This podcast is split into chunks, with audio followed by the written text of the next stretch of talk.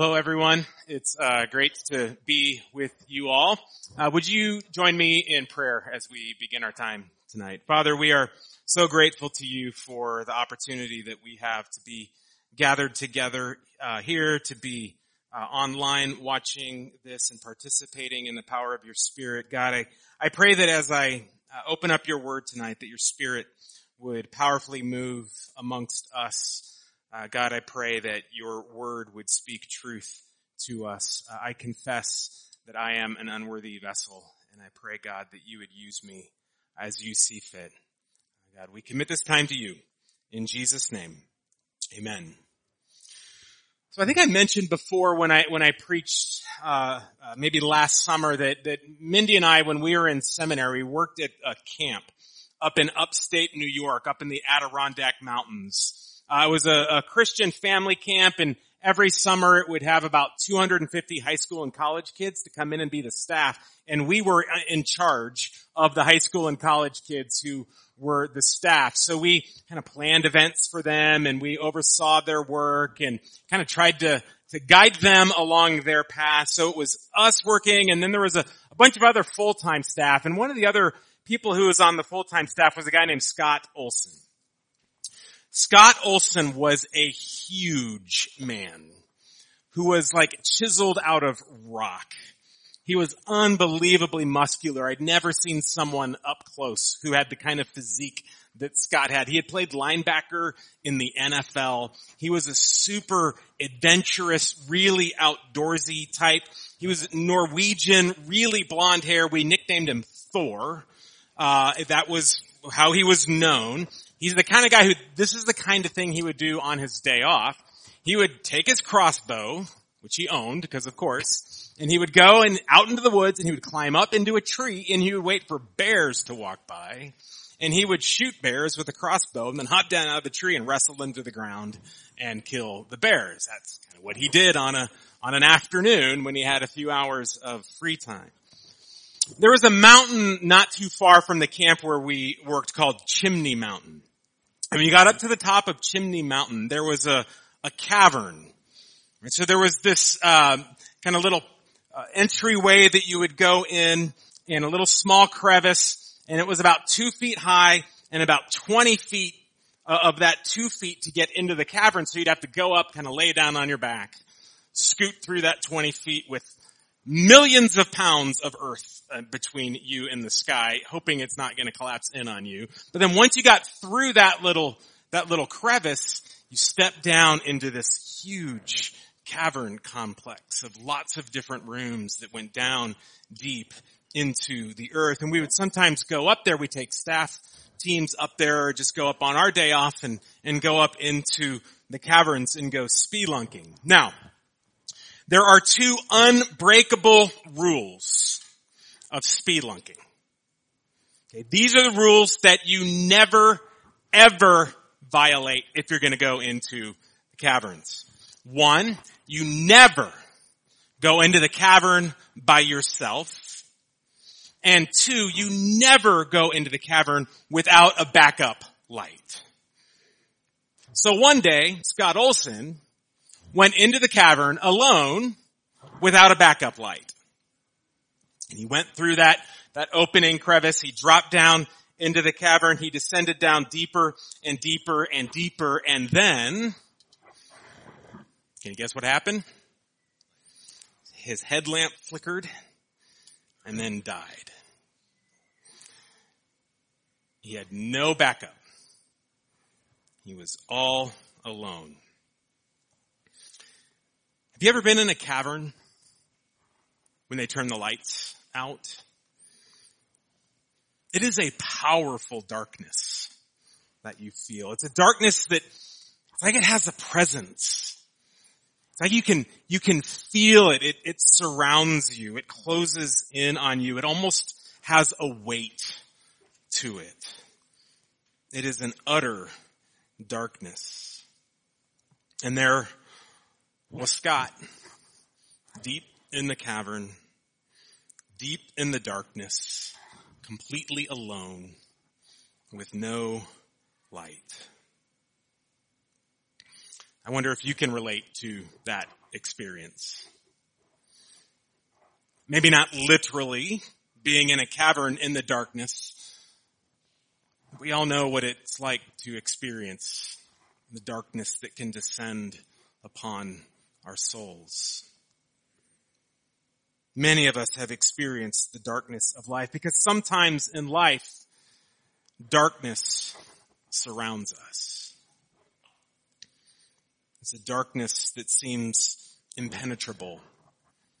It's the darkness that feels like it weighs us down.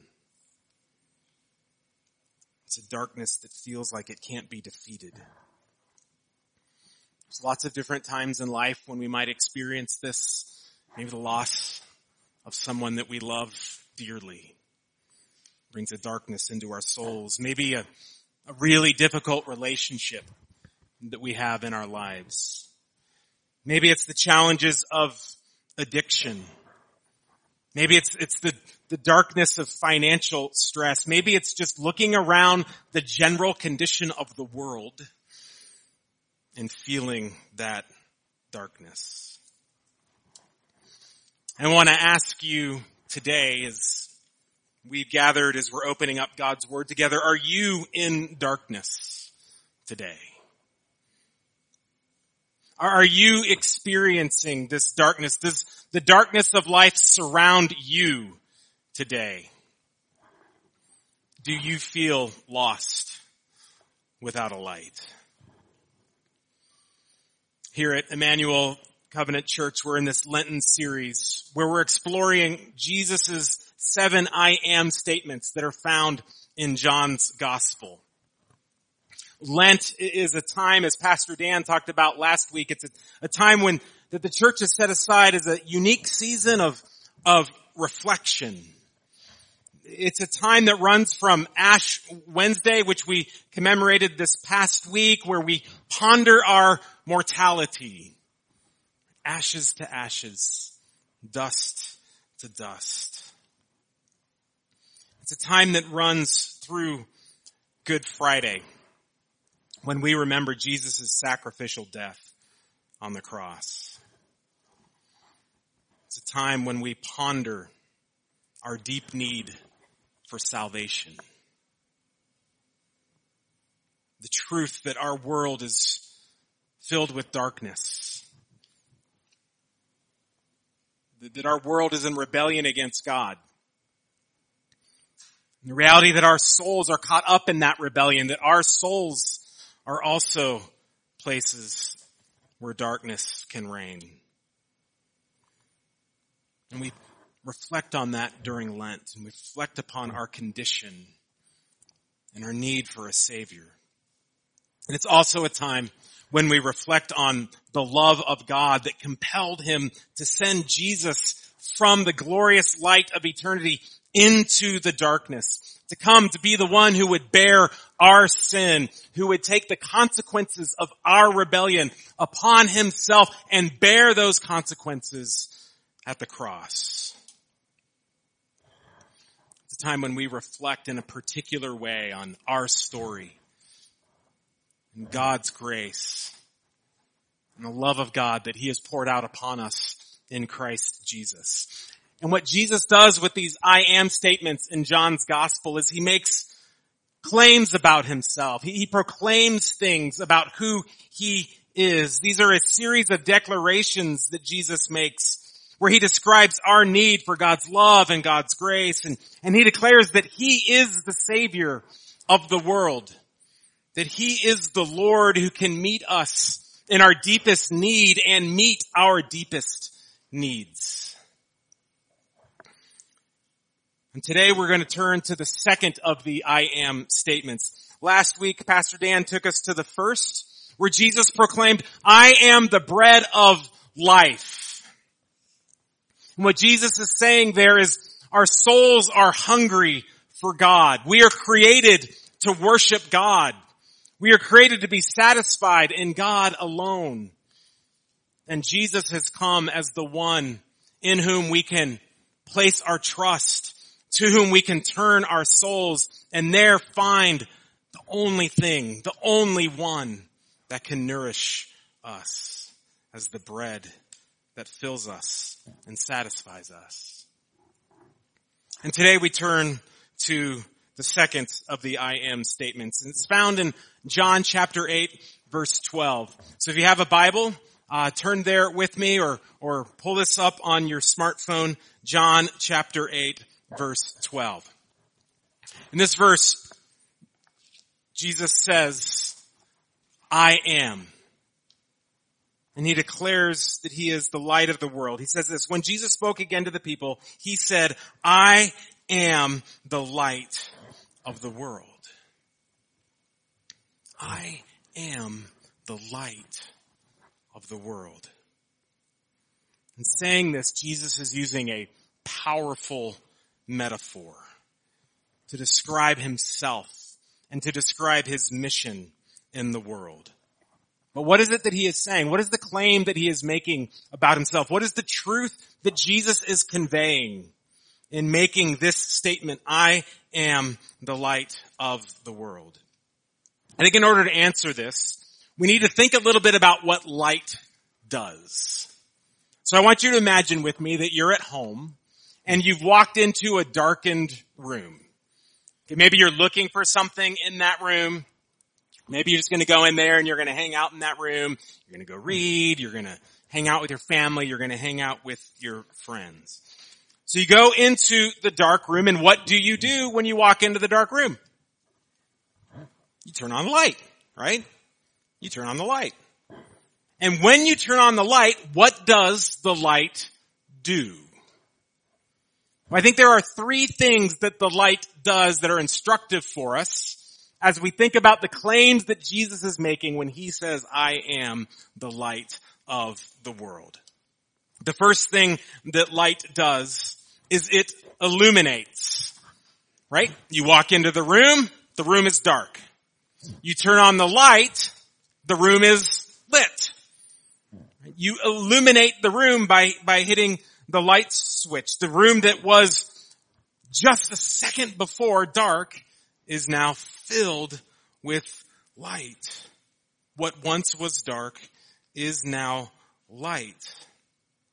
Because the room is illuminated, because light has spread throughout the room, now you can see the room. Now you can get the lay of the land of the room. Now you can observe the objects that are in the room. You can see the room and you can see all that it contains. Light illuminates.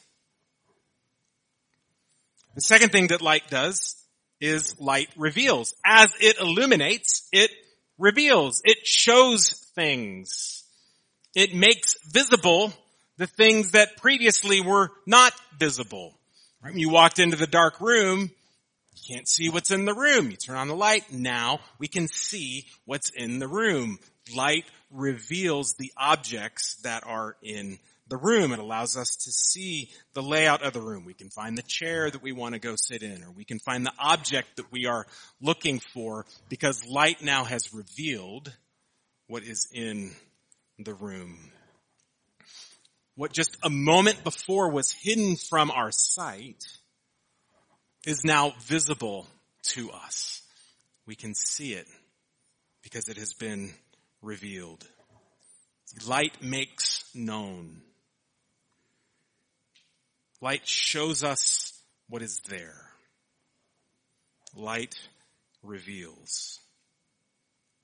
The third thing that light does is light guides. It shows us where to walk in the room. We don't walk into the dark room because we're afraid that we're going to trip over something in the room. There might be something in the way. So we turn on the light, it illuminates, it reveals, and it guides. It shows us where to walk.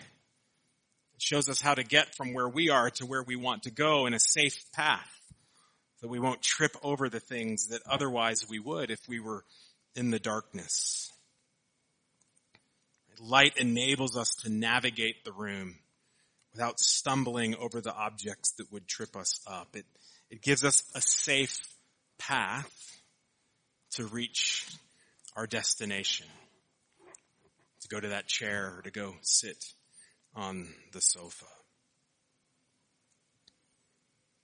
These are three things that light does. Light illuminates, light reveals, and light guides. And Jesus says, I am the light. Jesus says, I am the light, he is declaring the truth about himself. When he says, I am the light of the world, he is saying, I am the one that illuminates. I am the one that reveals. I am the one that guides. What does it mean that Jesus illuminates? Jesus, when he says, I am the light of the world, is saying, I am the one who makes visible that which is invisible. I am the one that reveals the truth that you can't see on your own. I am the one who makes known that which you can't know apart from me. As the light of the world, Jesus is the one who steps into the darkness of our world and casts the light of eternity into our world and he fills the world with his light. And through him, the world that dwells in darkness is given the light of truth. So now, rather than stumbling in the dark, stumbling through our lives, trying to make our own way, now we can go to Jesus who illuminates the world, who lights up the world with the glory of God. Jesus is saying, I am the light of the world. I am the truth that illuminates reality. By Him we can see what is really real. By Him we can see the shadows of this world that claim to be true but are in fact false. By Jesus we can see what is truly true because He is the light of the world. He illuminates the world around us. Jesus also reveals. He is the revealer of God. He makes known to us the invisible God. Jesus stepped out of eternity and he stepped into our world and he declares himself to be the light of the world because he is the one who reveals who God is. He reveals the one true God. He reveals his character. He reveals the truth about who God is. When we look at Jesus, we see God. I am is the claim that Jesus makes that he is one with God. And so as he sees, as he says to his disciples, if you see me, you see the Father. What is true about me is true about God. Jesus reveals as the one who makes known the truth of the one eternal God. Because God is beyond our physical senses. We can't know him unless he makes himself known to us. And he has done this through his son, Jesus Christ, who is the image of the invisible God. Jesus reveals God as the light of the world. Jesus guides. He calls us to walk in the ways of God. He guides us on the right path. The psalmist says, your word is a lamp to my feet and a light to my path. Jesus is that word. He is the word of God. He is the light to our path. As the word of God, Jesus is the lamp who sheds light on our path, who will guide us on the paths of truth, who will guide us on the paths of life, who promises that as we walk with him, he will lead us towards our eternal home. When we come to Jesus, we come to the one who will lead us through the darkened world, who will make known to us the paths of truth and of righteousness, the safe paths that will take us home to eternity.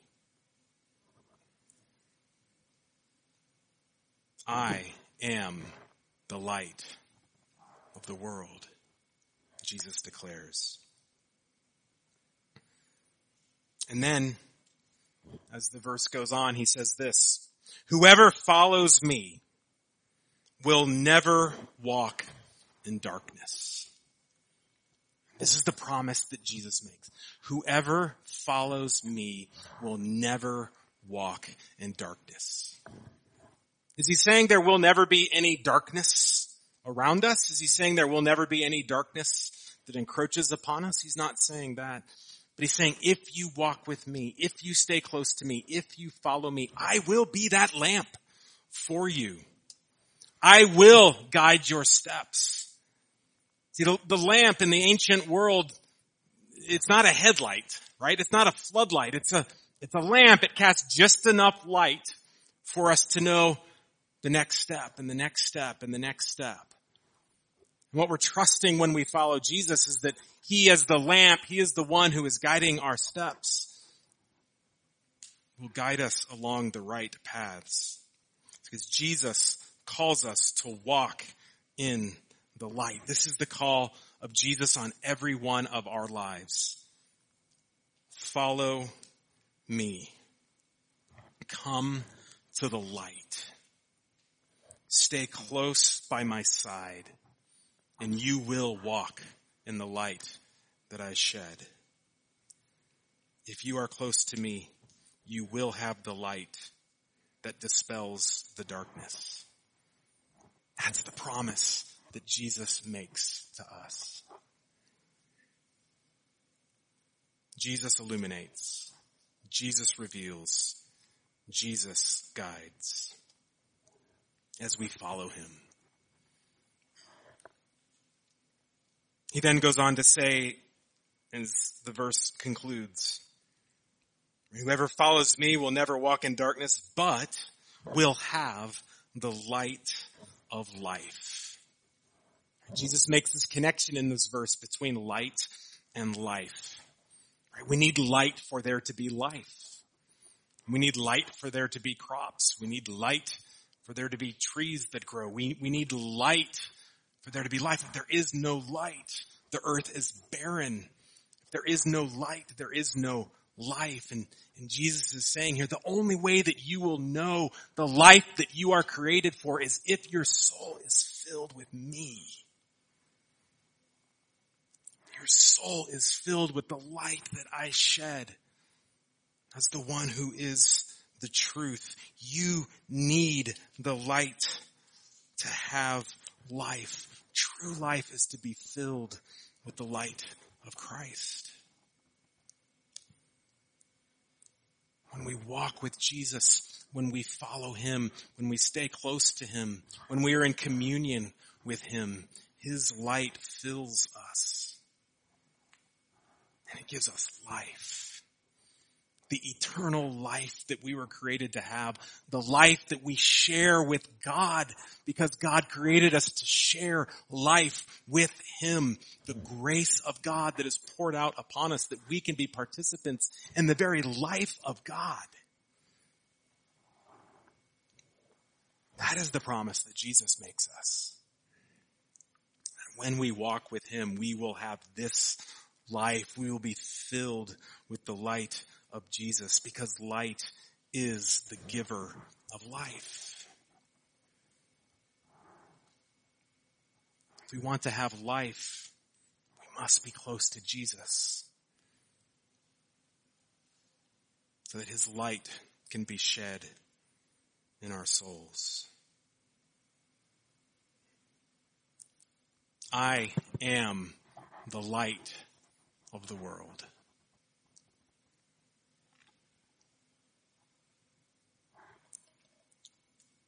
Are you lost in the dark? Do you feel the darkness that surrounds? Are you experiencing something in life right now that, that you're experiencing this weightiness of darkness, the darkness that overwhelms. There are different ways that we can experience this darkness. Darkness takes lots of different forms. It can be the darkness of, of loneliness. Be, being alone can be a deep experience of darkness. Where we feel the darkness of rejection. Where we feel like we are unloved or unlovable. Where we feel like we are isolated from anyone who would care for us. Maybe we feel isolated from God and that deep loneliness brings a weighty darkness into our lives. Maybe it's the darkness of trauma. Maybe you've experienced abuse in your life. An abusive relationship that has hurt you. A traumatic experience like this can create a deep darkness within us and that kind of traumatic experience can feel impenetrable. How does the light get into this? How does the light fill me when I have this pain? I'm feeling this struggle. Or maybe it's the darkness of good old fashioned sin. Our rebellion against God. Our refusal to obey God and his ways. Our longing to be our own gods. Our desire to make our own paths. Our desire to be our own guides through life. To go it our own way. Our rejection of God makes us the objects of our own affections, makes us the objects of our own worship. We turn to ourselves as our highest priority, and that breeds a deep darkness within us. Maybe there's a, a pattern of sin in your life that is breeding that deep darkness within you and you're experiencing that darkness in this season of your life. We all experience the darkness and there's lots of different ways that that gets into our lives promise that Jesus has made to us in this passage. In his declaration, I am the light of the world, is that we can walk in the darkness, that we can move from darkness into light. But how?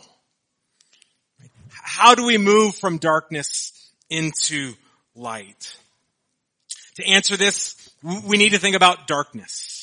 Right? We kind of explored a little bit earlier the nature of light, what light does. Now we need to explore a little bit the nature of darkness. What is darkness? I want to ask you this question. How do you make a room dark? Do you take a dark bulb and put it into a dark socket and turn on the dark switch? Is that how we make a, a room dark? If I were to say, make this room dark, what would you do? Is there something that you would turn on? No. What would you do? You turn off the light.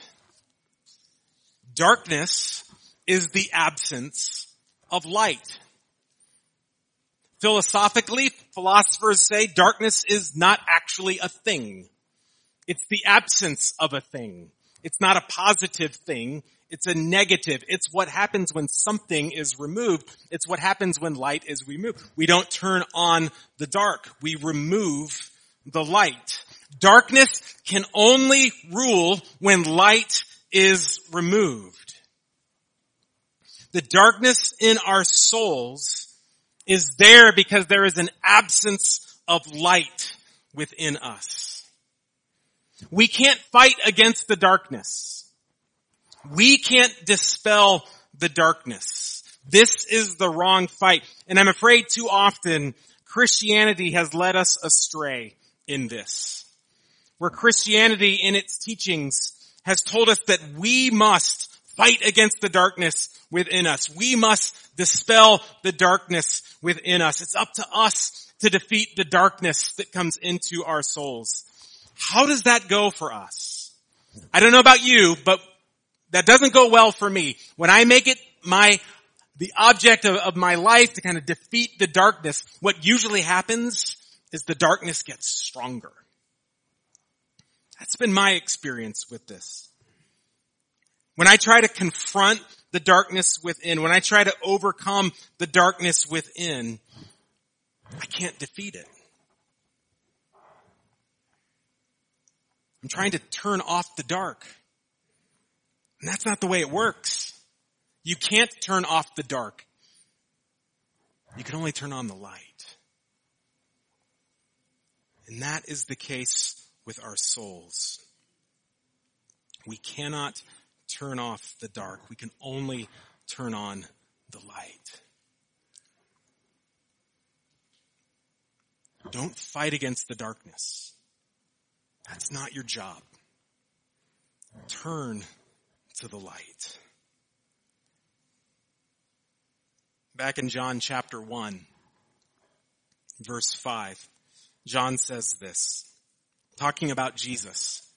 The light shines in the darkness, and the darkness has not overcome it. Or another way to translate that is the darkness cannot overcome it.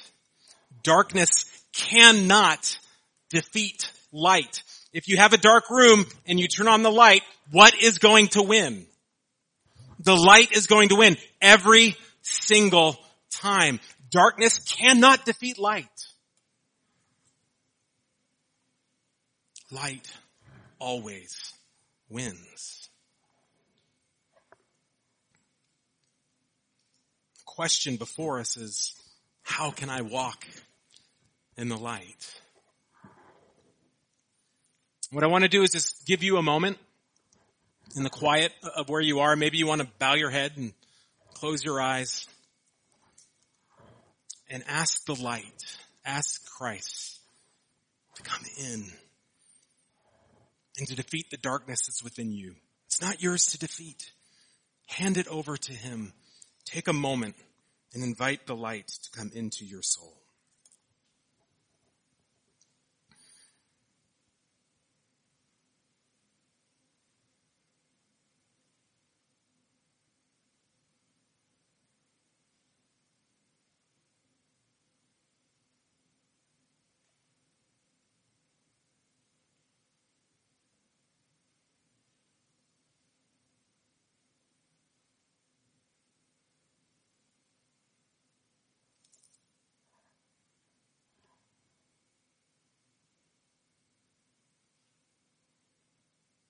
Amen.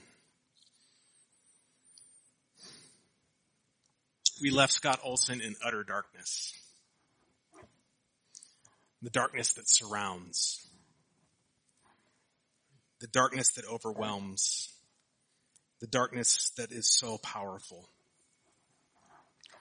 Scott didn't have a backup headlamp. Didn't have batteries before iPhones. Didn't have that option. He stumbled around in the darkness for a while, trying to feel his way out of the cavern. But it was very apparent to him very quickly that he was not going to be able to find his way to the top in the darkness. It was hopeless.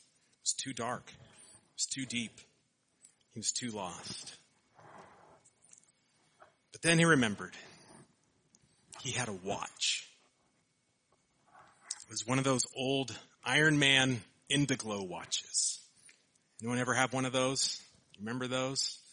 You hit the button, there's a little green light, right? He had the Ironman watch. And he hit the button, and the cavern was illuminated. And the rocks and the crevices and the cliffs were revealed. And he held that little button on that Ironman watch. And it provided a path for him to make his way up out of the cavern and out into the light. It's a tiny light. It's a tiny light. But when he hit the button, the darkness could not overcome the light. This is the promise of Jesus.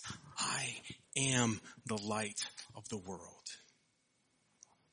if you walk with me, if you follow me, you will walk in the light. It's not our job to overcome the darkness. He's done it. It's our job to walk in the light. Lord Jesus Christ, we are so grateful to you that you stepped out of the eternal glories of heaven, the brightest of light of the glory of God, and you stepped into this darkened world and you stepped into my darkened life. And you bring light. God, I pray for each one here in the various different ways that we are experiencing darkness. I pray, God, that you would shed your light into our souls. We are dependent upon you. We don't have the strength to overcome the darkness. We can't create light for ourselves. We cast ourselves upon you. And we pray, God, that you would be the light of life that you have promised to be. I pray that you would pray that that you would be that for each one of my brothers and my sisters here.